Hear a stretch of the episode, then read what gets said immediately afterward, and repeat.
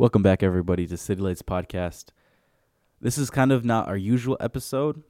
Um, for those of you guys who've been following our youth on Instagram or just are a part of our youth, we've been having this series uh, started last week, and it's titled The Walk series, The Walk of a True Christian. And it was placed on our hearts to, instead of posting the podcast on Spotify like we've done with our past Living on uh, Living on Purpose series, we chose to kind of sit down with the speaker of each, uh, I guess you could say, you know, week, and just kind of do a brief 15, 20 minute overview of what they went through and maybe just some questions that I could think of or Victor could think of, although he's not with us today. Uh, hopefully, he'll be here next week. But starting off, uh, us off, we have Sam Overchenko. Uh, that's a familiar name for many of us in our youth, and hopefully for you guys as well. Uh, he has been on the podcast before, and his sermon was titled "The Walk." Being unashamed. Being unashamed. That was the first podcast we did together. But the sermon was Yeah. was um is titled by the title "Walking Separate from the World." Yeah, and that's going to be the first one. And Sam, if you want to just kind of take it away and give us a brief overview before we kind of dive deep into exactly what you're talking about. All right. Well, since the sermon is titled "Walking Separate from the World," um, the passage that I um, was given to read from was very spot on with actually what the sermon was talking about. There's a main there's a there's a simple there's a phrase that um, Paul uses, the the writer of this chapter. He says, "No longer walk as the rest of the Gentiles walk," and so this was basically something. This was what I um, framed my entire sermon around because we know that as Christians, we no longer walk as the world walks. Um, the world walks according to its desires. Um, the world will say, "Do what makes you feel good," but God says, "Do what's right," um, and and that's how it's supposed to be. Because if everybody just did what they felt, then our world would be a chaotic mess. And we see that it as it is a chaotic mess in a lot of ways because people just do what seems right in their own eyes. But um, the passage that um, specifically that I read from um, this last uh, Monday um, sermon that I did is in Ephesians chapter 4, verses 17 through 24.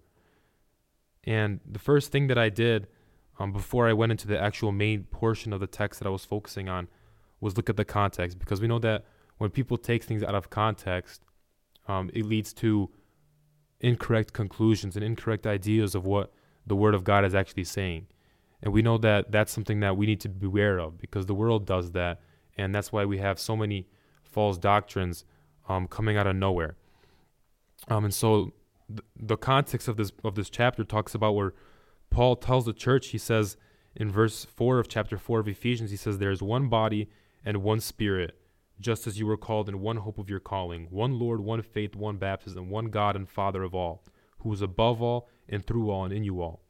And why this is specifically important for um, the Christian to understand is that the Christian that has been regenerated by God literally has God working in them and through them and and is has saved them not only saved them but he's al- he lives in them and that's the amazing work of the Holy Spirit and the reason why um, the church is referred to as the body of Christ is because Christ is that uni- uniting factor where the, literally the Spirit of God comes and unites separate Christians that are literally in separate bodies, but the Holy Spirit unites us. And we have this likeness of mind, knowing that we were once dead in our sins, but Christ came and He gave us life and newness of life. And so, why that is important for this text is uh, also um, this unity that we have um, leads on to what Paul further has to say in verse 7. He says, But to each one of us grace was given according to the measure of Christ's gift. So, Paul talks about how in the church, every individual member is given a gift.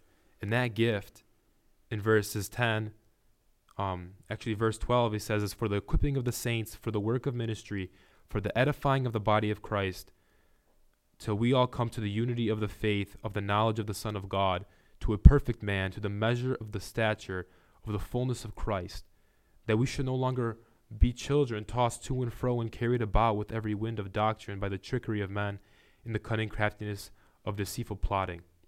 but speaking the truth in love may grow up in all things into him who is the head of Christ. So I read from verses um, 11, 12 to 15 there. And, and, and we see why God has gifted every individual member in the church with these gifts. Um, it says here, for the equipping of the saints, for the edifying of the body of Christ, to bring the church of God, the body of Christ, into the unity of the faith and the knowledge of the Son of God. And and I really focused in on that portion where it says the knowledge of the Son of God because um, you it's it's very dangerous when a church has different ideas um, and understandings about who Jesus is. Um, but the Word of God says that He is literally the Son of God, and the Son of God being that He is God, the Triune God, Father, Son, Holy Spirit, and the the point of every individual member in the church, the teachers, the preachers, um, the Sunday school teachers, those doing media, even in our day and age, I believe that's a ministry or where God reaches people. Um, the reason for all these things is to unify Christians into the likeness of Christ and into the pure knowledge of who God, of who Jesus is, so that there's this unity, um, and there's that there, and that people have the people know who God is, and we know who God is through His Word.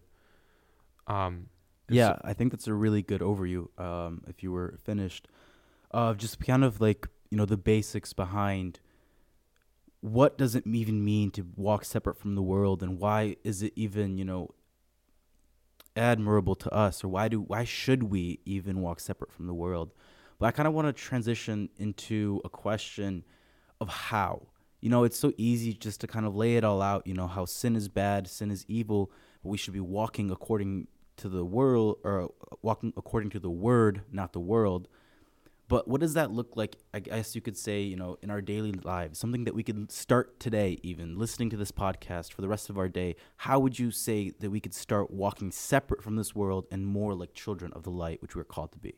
Yeah, well, that's that's perfect, a perfect question because the next thing that I actually went into my sermon is talking about that the how the how the Gentiles, um, like this sermon says, no longer in the, in the sermon the main passage that I used says no longer walk as the Gentiles walk. Um, the passage in Ephesians speaks about how the Ephesians walk in the futility of their mind. And so, if the um, Gentiles are walking in the futility of their mind, as Christians, we need to walk in newness of mind that is given to us in Christ. And futility basically means pointlessness. And that's how the world walks point, in a pointless state of mind, living for themselves, living for um, to satisfy and gratify the desires of the flesh. But we, practically, what we need to do is to, first of all, when we come to Christ, repent of our sins and place our faith in Jesus. And now that, and for those that we are, are saved as already are Christians, our calling is to, in verse 22, it says that we put off concerning your former conduct the old man, which grows corrupt according to the deceitful lust, and be renewed in the spirit of your mind.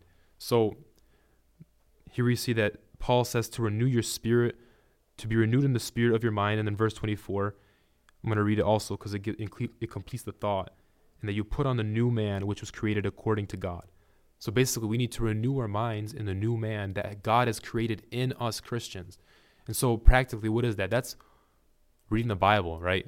That um, you're setting, forming your mind, and you're directing your life to be always led by the Word of God, uh, meditating on the Word of God day and night, um, praying without ceasing, as the Bible commands us to in Thessalonians. They're very it's very practical the christian life. And when you um, discipline your body and you come to christ and you say lord god help me to do these things and you begin to pray more and read more is that is really how god works in the life of a christian is when we set ourselves before god and allow him to work that's when the that's when um in truth we, we there begins a, there's a transformation in the man where he st- stops to walk like the world walks and he doesn't walk as the Gentiles walk, but he begins to walk as God walked, as Jesus walked. Jesus walked a sinless life. He commanded to love your neighbor as yourself, and that's exactly what he did. He loved people, he loved his disciples. He literally, in John 13, it talks about how he washed the feet of his disciples. That's what he did for them. And so, if we come and spend time with Jesus, our Savior, in personal relationship with him, reading his word, praying, literally communing with the Spirit of God. That's literally what we're doing when we're, when we're, when we're praying and reading the Word. The Holy Spirit is bearing witness with our spirit. It speaks of that in Romans chapter 8. Um, when we do that, God changes us and he, he and he creates us into the he forms us into the image of his son. As Paul talked about even in this chapter of 4, 4 of Ephesians where we um become in verse 13 it says to the measure of the stature of the fullness of Christ. God literally transforms transforms us. And that's that's why it's so amazing and um and inevitably if you're somebody that is a Christian, it's inevitable that you will not that you will walk like Christ and you will not walk like the world walks. So practically say it to be as practically as simple as we as I can and the word and the word says it is to renew your mind. Renew your mind in, in serving Jesus. Yeah. yeah, that was a really good uh, description and just kind of diving deep into that question. And I just kind of want to focus back on on this term to walk. Um, maybe this should have been the first thing I said, but you know, there's there's no difference. But this the term to walk refers to there is an a metaphor to the, our Christian life, the way that we're supposed to live, what we're supposed to do, how we how we're supposed to act, and how we're supposed to be seen by anyone who looks on us. And that is why the Bible stresses so much how we're supposed to be separate. And I think you touched on this too to be that light in this world of darkness, to be a city on a hill where people can look upon us and say something's different about that man, about that woman, the, the way they uh, live, the way they carry themselves. And it's not that it's about necessarily us, but it's the fact that we have been transformed by the blood of Christ in us. And I think that's exactly where we need to start, regardless of, you know, where you came from, what your background is. We are all washed clean by the blood of Jesus. Yeah. You know? And when that transformation takes place, we cannot just stand still. We cannot just, you know, be in that place like a just like a newborn Christian or, or immature Christian you need to start moving. You need to start growing, and that's exactly how you said by reading your word, by uh, praying. But even more than that, I would say, although that is probably the most important thing, I would say in addition to that, you need to go and to, to share what God has done for you. That is why we're set apart. That is why we're different. So people can see something different in us, and we can tell them what that difference is. That it's not just you know our own selves trying to better uh, our lives or whatever, or our own morals or whatever, but this is the truth. This is literally what God has commanded us to do to go and to preach the gospel. And you actually mentioned Ray Comfort. For those of you guys who don't know, he's a very famous uh, street evangelist on the West Coast. I don't know exactly where he's from, maybe California, Oregon, somewhere around there. California. California, that's what I thought. Um, and he goes and he just kind of presents people with the law of God and he ha- applies it into their life. And th- even that, something so simple. If you have some time, I would rec- really recommend that you go listen to him. That he just presents people with the laws and even four of the laws, and people always answer that. You know, the, are you a sinner? Yes. Are, are, you? Have you ever lied before? Yes. Have you ever uh, stolen something, even something small? Yes. Have you ever looked on a woman with lust? Yes well, that's adultery in your heart. Have you ever hated your brother? And things like that. And always, always, always the answer is yes. And he uses these, you know, simple things, the Ten Commandments that we all know, even if you're not a Christian, I'm sure you know at least a couple of them. And he uses those most known ones to go and to show people who they are in the eyes of God. And then he leads them to where they could be in Christ and how Christ has taken the punishment that they deserved on himself when he died on the cross and now they now the opportunity is there for them to have everlasting life in the presence of God. And I think that is so important just to be set apart, to live a Christian life and to be different. It's the love it's the love of Christ in us. That is what separates us. It is the attributes of God which are so missing in today's society that separates us.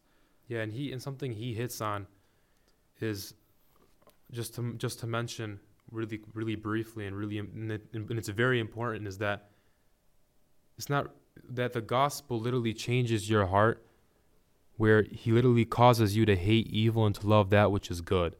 There's a supernatural transform, transformation. It's not a work that a man in himself can do. It's, it's not something that a man does in his own willpower.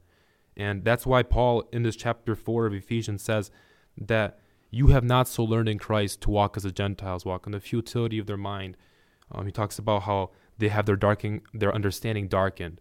We have been brought to newness of life, and literally what God does in the life of a Christian, and what I really want to encourage with every single person that's going to be listening to this podcast, is that when you place your faith in Jesus, when you entrust your life into His hands, He will change your life, and He will do it.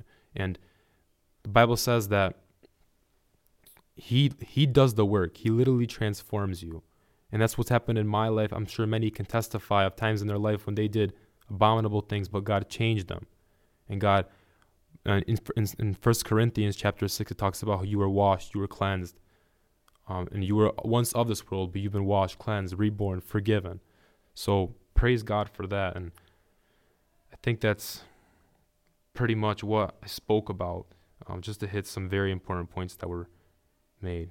Amen to that. And for anyone who still wants to know more and to actually hear the full sermon of Sam, it is actually with translation into uh, Russian, I believe, just because in our youth we do have some new uh, members who don't yet know English quite as well. So we look to accommodate to them and we add added translation. But there's going to be a link, hopefully wherever you uh, see this podcast in the bio of our page to a Google Drive where you can watch actually the whole sermon of Sam and the rest of these podcasts.